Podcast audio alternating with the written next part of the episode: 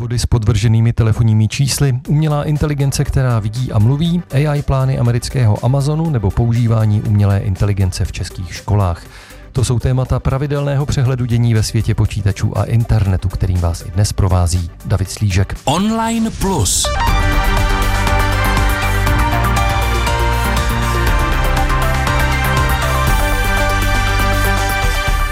Samozřejmě ani dnes na to nebudu sám. U mikrofonu na dálku přes internet vítám našeho pravidelného komentátora, redaktora deníku N Petra Koupského. Ahoj Petře. Ahoj Davide.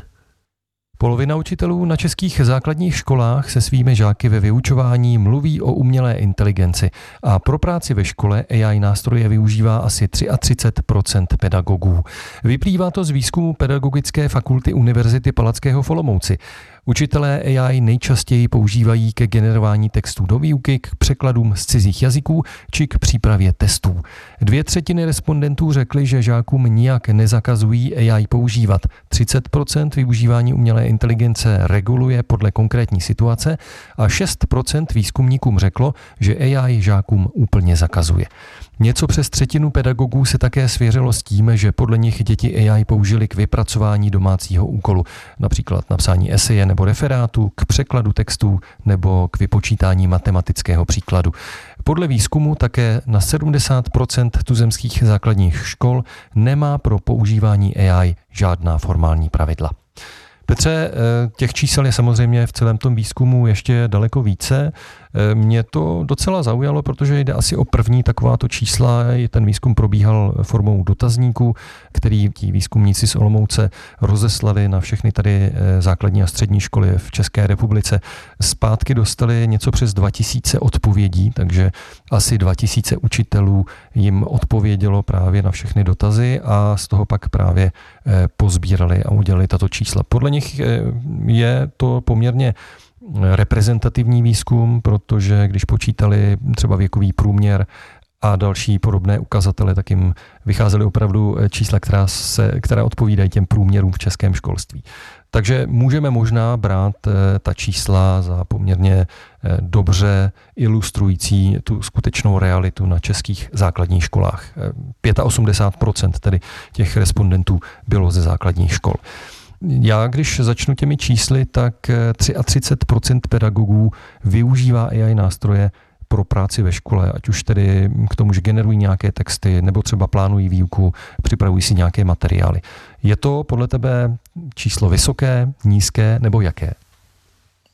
Je to číslo, které celkem asi se zhoduje s očekáváním, které bych od toho měl, kdyby se mě někdo předem zeptal, Jan, na jak velký počet bych to odhadoval, asi bych řekl, že tak třetina to bude, takže ano. Mimochodem ještě bych chtěl eh, říci, že ten průzkum je velice záslužný a že výzkumníci z Palackého univerzity odvedli určitě dobrou a užitečnou práci. Dobře, mě tam opravdu zaujalo těch čísel víc, ale pojďme se věnovat eh, jenom některým. Dvě třetiny učitelů řekli, že nezakazují žákům používat AI, ať už teda při vyučování nebo třeba doma právě při práci na domácích úkolech.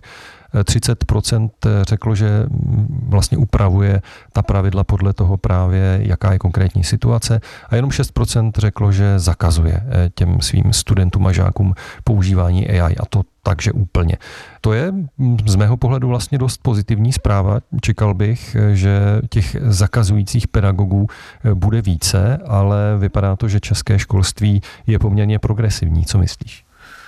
Eh, myslím si to tež. Je to hodně liberální přístup. Řekl bych, že kdyby se na tohle téma udělalo mezinárodní srovnání, které nemáme sice, ale můžeme velice zhruba soudit podle nějakých ohlasů v zahraničních médiích a podle trochu jinak postavených studií provedených třeba ve Spojených státech, tak bych řekl, že by z toho české školství vyšlo s velikou ctí a velice uh, dobře, že uh, učitelé uvažují velmi realisticky a uvědomují si, že je to jev, který tady je, se kterým se eh, nedá eh, dělat to, že ho budeme ignorovat, že ho zasuneme pod koberec a eh, že tudíž je potřeba jeho existenci akceptovat a snaží se o to. To je velice dobře.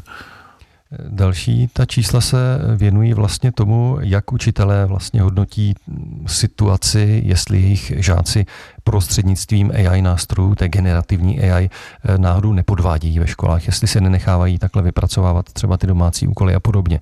A tam asi třetina pedagogů řekla, že podle nich to ty děti udělali a že to ti pedagogové poznali, protože třeba eh, práce toho žáka najednou byla mnohem lepší, než eh, se průměrně ten žák vlastně dopouštěl ve vyučování nebo v těch domácích úkolech a podobně.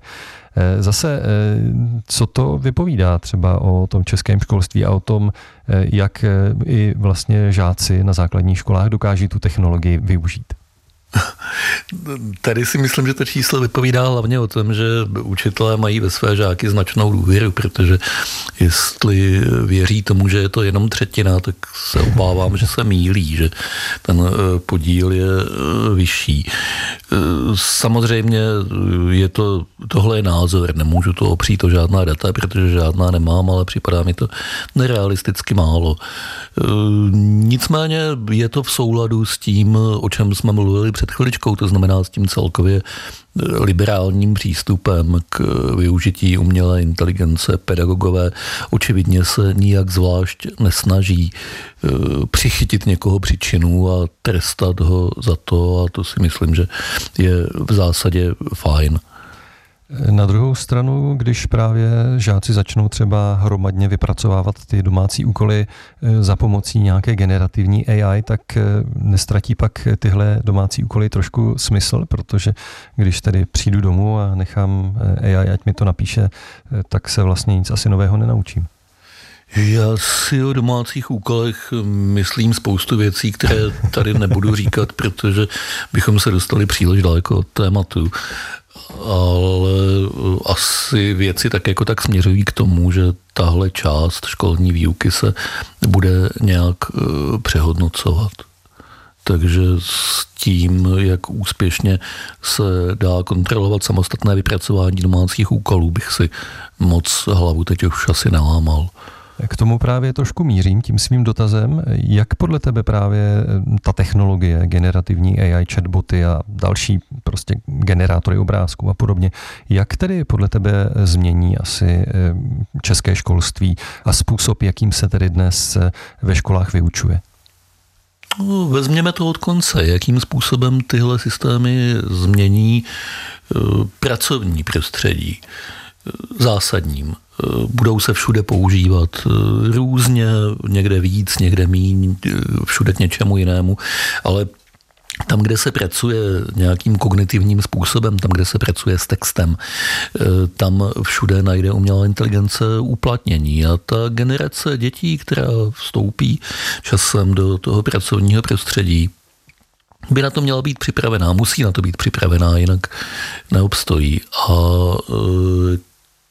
z toho plyne v zásadě odpověď na tvou otázku. Realistické je počítat s tím, že systémy umělé inteligence tady jsou, budou tady a škola, že by měla eh, tohle brát eh, v úvahu a pracovat s tím podobně, jakým se s tím bude pracovat v praxi. Eh, tenhle průzkum celý naznačuje, že jsme k tomu na docela dobré cestě. V souvislosti právě s nástupem AI a školstvím se dost mluví o takzvaném personalizovaném učení. To znamená, že třeba eh, každý ten žák někdy v budoucnu bude moci mít svého chytrého asistenta, eh, který jej bude moci učit jeho tempem, bude se mu moci přizpůsobovat a vlastně věnovat se konkrétnímu jednomu dítěti tak, jak to asi ten učitel úplně eh, v té třídě, kde těch dětí má 20 eh, nebo 30, tak eh, nedokáže. A vlastně ve spolupráci toho učitele s tím chytrým asistentem se to dítě bude z části vzdělávat samo, z části pak samozřejmě v tom kolektivu. Myslíš, že to opravdu takhle dopadne, že se část třeba toho učení pak přesune na nějakou komunikaci toho dítěte s nějakým právě chytrým AI chatbotem? Je to hezká vize, ale vždycky jde o ty detaily, ve kterých eh, je největší háček. Eh, Jednak samozřejmě takové systémy ještě nemáme, čili je to hudba budoucnosti. Hmm. Jednak eh, za covidu jsme viděli, že studium na dálku eh, má výrazný sociální aspekt, že jsou prostě rodiny a děti, které nemají jednoduše přístup k počítači a k internetu a naopak jsou takové, kde je to naprostou samozřejmostí a že čím technologičtější ta výuka je, tím víc se rozevírají sociální nůžky, které tak jako tak eh, v Česku z hlediska školství a z hlediska prostupnosti, sociální prostupnosti školního systému už jsou rozevřené docela dost. Takže tohle bude problém a pokud to školství má být technologičtější a třeba takové, jako jsi popisoval, a je to lákavá věc, mně se to líbí, tak eh, eh, tenhle problém se bude muset vyřešit sociální aspekt celé té záležitosti. Aby to nebylo jenom pro, nakonec jenom pro úzkou elitu, která se ještě víc vzdálí e, tomu svému protipólu. To by nebylo samozřejmě dobře pro společnost jako pro celek. Tak uvidíme, jak to dopadne. Myslím, že ten vývoj bude docela zajímavý. Mě vlastně docela taky potěšilo to, že eh, na to, jak vlastně všechny ty velké koncepční změny ve školství vždycky trvají strašně dlouhou dobu, eh, než se vlastně vypracují nějaké materiály, než to pak pronikne do těch škol, než to nějaká větší část učitelů začne opravdu používat, tak tahle ta technologická revoluce kolem AI vypadá, že proniká do těch škol tak jako samovolně, opravdu ze spoda od učitelů, od žáků a že opravdu vypadá to, že české školy se s tím zatím vypořádávají poměrně dobře. Tak budeme jim asi držet palce. Co myslíš? Máš pravdu, ten spontánní prvek tam je docela důležitý. Já jsem přemýšlel, jak interpretovat to poslední číslo toho průzkumu, o kterém jsme ještě nemluvili, že hmm. 70% českých základních škol nemá žádná pravidla pro využití umělé inteligence, to se dá číst dvěma způsoby. Buď, že je tady opravdu velká důvěra v učitele, konec konců i v žáky a v to, že si svobodně najdou správný přístup, anebo že se trochu zaspalo pojďme se pro jednou přiklonit k té pozitivnější interpretaci a ocenit, že ten volný prostor, který tady je, zřejmě spousta lidí, malých i velkých, naplňuje rozumně. Na druhou stranu, pokud to zatím funguje bez nějakých větších problémů, i bez nějakých psaných pravidel, tak eh, ať to radši funguje takhle, než aby ta pravidla byla eh, třeba daná, ale nesmyslná. Mm, ano, máme své zkušenosti všichni v této zemi, nejenom ze školství s psanými pravidly, máš pravdu. Posloucháte Online Plus, aktuality ze světa internetu a nových médií, kterými vás provází David Slížek. Vrátit se k ním můžete také na webu plus.rozhlas.cz, v aplikaci Můj rozhlas a v dalších podcastových aplikacích. Do zápasu o krále AI se zapojila další velká světová firma. Americký gigant Amazon oznámil, že investuje až 4 miliardy dolarů do společnosti Anthropic. Ta vyvíjí a provozuje AI chatbota Claude. Ten bude schopný s finanční podporou lépe konkurovat obdobným službám, jako je ChatGPT podporovaná firmou Microsoft nebo BART provozovaný společností Google. Amazon není jen velkým online prodejcem zboží, provozuje také výkonnou serverovou infrastrukturu Amazon Web Services, jejíž kapacitu pronajímá pronajímá dalším společnostem. Právě na těchto serverech má v rámci spolupráce s Antropikem běžet i vývoj a trénink modelu, na kterém Claude funguje.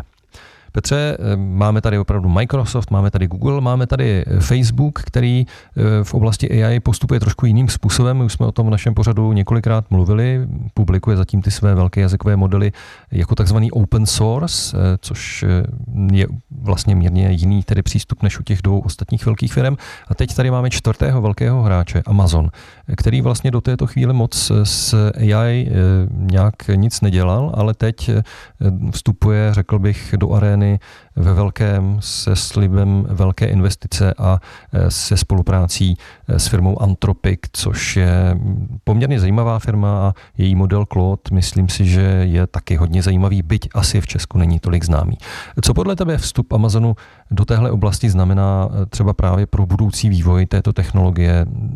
Bude ta větší konkurence k něčemu dobrá?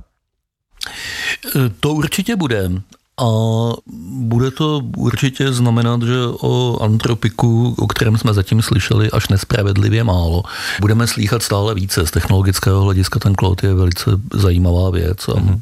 je dobře asi, že se bude rozvíjet, jde na to zase trošičku jinak než Microsoft a Google.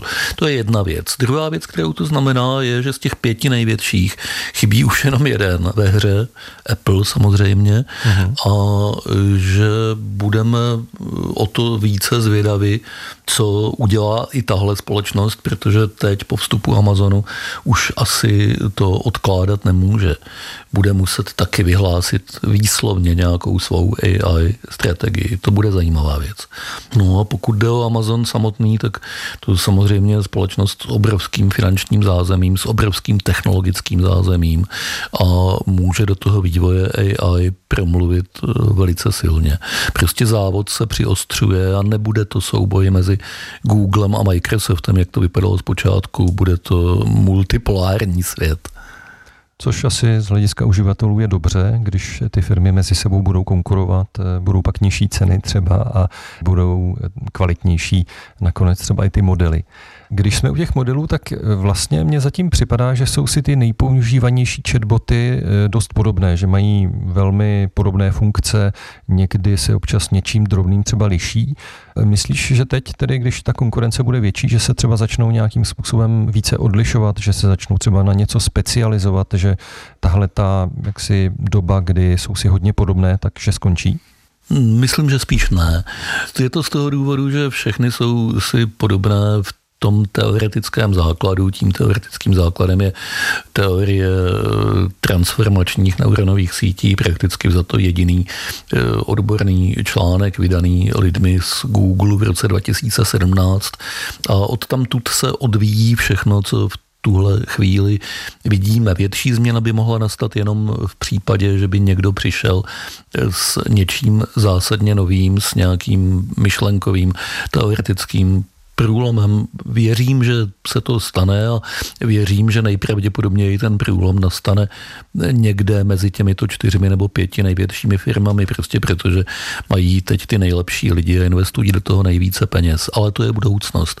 V tuhle chvíli ty modely všechny jsou postavené stejným způsobem. Je to asi podobné jako že Boeing a Airbus, přestože jsou konkurenti, tak staví velice podobná letadla, protože vycházejí ze stejné fyziky a stejné ekonomie. Tak uvidíme, jak to tedy do budoucna, eh, jak si dopadne. Eh, máš pravdu, že teď se čeká tedy na ten Apple, jestli se tedy také eh, do tohoto boje zapojí, nebo jestli tedy na to rezignuje a bude třeba využívat jenom ty velké jazykové modely jiných společností. Uvidíme, jsem na to hodně zvědavý. Online Plus Davida Slíška.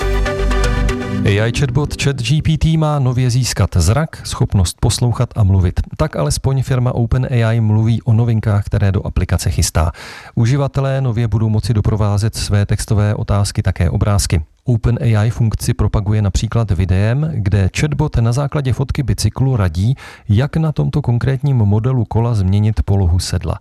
Když uživatel přidá fotku bedny s nářadím, poradí mu chatbot i v tom, jaký konkrétní nástroj má použít. Chat GPT také má nově získat možnost odpovídat na zadání hlasem. Půjde o jeden z pětice uměle generovaných hlasů, který firma vytvořila ve spolupráci s několika profesionálními herci. Chatbot tak má například dokázat vymyslet a odvyprávět krátkou pohádku nebo s uživatelem konverzovat na různá témata.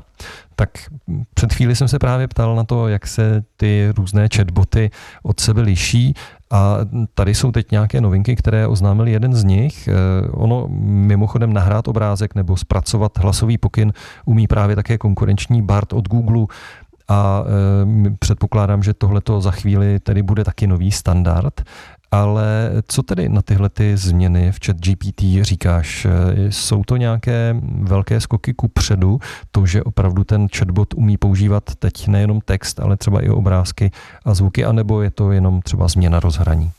Spíš to druhé. Nejsou to žádné zásadní změny, protože ten mechanismus, kterým chatbot generuje odpovědi, na tom se nemění vůbec nic. A to je to hlavní na něm.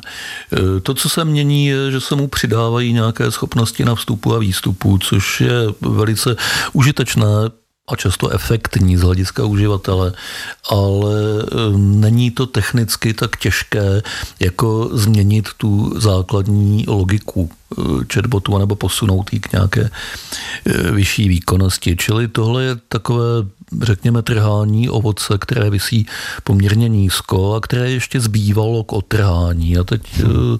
na těch svých eh, ovocných stromech eh, ty jednotlivé firmy podle svých schopností a podle svých priorit ty švestičky otrhávají jednu po druhé. Za chvilku tam žádná nezbude a budou muset řešit, co dál, jestli vypěstovat nějaký jiný druh ovoce, což by byl zcela nový typ chatbotu, anebo jestli se snažit co nejlépe naleštit a prodat eh, ty stávající švestičky, to uvidíme. Máš pravdu, vypadá to, že jsme se teď dostali do té prodejní fáze, že se všichni snaží ukázat, že ten jejich chatbot eh, prostě je nejlepší a eh, získat co nejvíc peněz pak na další fungování a další vývoj. A uvidíme, jestli tedy přijde i nějaký větší tedy průlom a nějaká opravdu nová věc. Policie rozbila organizovanou skupinu, která měla falešnými telefonáty vylákat ze svých obětí v Česku kolem 180 milionů korun. Informoval o tom server iRozhlas.cz. Podezřelí podle policie volali lidem z podvržených čísel a vydávali se za zaměstnance bezpečnostních oddělení různých bank. Své oběti se snažili přesvědčit o tom, že jejich bankovní účet napadli hekři a že aby své peníze zachránili, musí je převést na jiný účet. Na tento podfuk mělo naletět 665 lidí. Takzvané podvržení čísla, anglicky spoofing, je přitom technicky poměrně snadné. Pokud útočníci tuto metodu použijí, může oběť na svém telefonu vidět třeba skutečné číslo, které si může najít na webové stránce banky. Petře, eh, je to opravdu podfuk nebo podvod, eh, který zdaleka není nový, který prostě se používá poměrně dlouhou dobu, ale 180 eh, milionů korun škoda, kterou podvodníci způsobili 665 lidem v České republice, mně vlastně přijde jako obrovské číslo, přestože mám pocit, že pořád se o těchto podvodech píše v médiích, že všichni na to upozorňují. Jak je to možné? Já jsem si zatím, co si to povídal, vytáhl kalkulačku a vydělil jsem si 180 milionů 665. Víš, kolik to je? Ne, ne, to jsem nevěděl. 270, 270 tisíc korun. To je průměrná částka vylákaná z jednoho podvedeného. To je z těch tří čísel snad to eh, nejšílenější. Hmm. Taková strašná spousta peněz. Tak řekl bych celoživotní úspory průměrného Čecha. A lidi se o to nechají připravit takovýmhle takovýmhle způsobem je vidět, že opravdu ještě ta osvěta a opatrnost v téhle oblasti není dostatečná. Lidi, prosím vás, nevěřte těm podvodníkům. Ono to tímhle totiž neskončí. Oni budou pořád eh, s tím přicházet, jak se starými triky, tak s novými. Budou pořád na vás něco zkoušet. Nevěřte jim a eh, dávejte si na eh, tohle pozor, protože ty peníze se z nich velice těžko budou dostávat zpátky, i když už je policie chytila. My jsme teď s chodou okolností na Lupě psali o tom, že vlastně existují různé technické možnosti, jak těm eh, podvodníkům znesnadnit práci. Například třeba jedna banka v Česku už eh, nabízí to, že když volá její pracovník nějakému člověku, tak ten člověk si přes internetové bankovnictví může ověřit, že opravdu mu volá někdo z banky. Ale jinak moc tady v Česku firmy tohle opatření nebo podobná opatření zatím bohužel nedělají. Tak doufejme, že třeba i na základě těchto případů eh, s tím začnou a že přece jenom i těm lidem trochu pomůžou ještě v tom, aby dokázali eh, opravdu spolehlivě určit, eh, jestli jim volá skutečný bankéř nebo ne. Tak ale to uvidíme zase až někdy v budoucnu. Petře, pro dnešek ti děkuji za tvoje komentáře a budu se s tebou těšit zase příští týden naslyšenou. Naschledanou. Tolik tedy náš pravidelný komentátor, redaktor Deníku N Petr Koupský a od mikrofonu se s vámi loučí také David Slížek.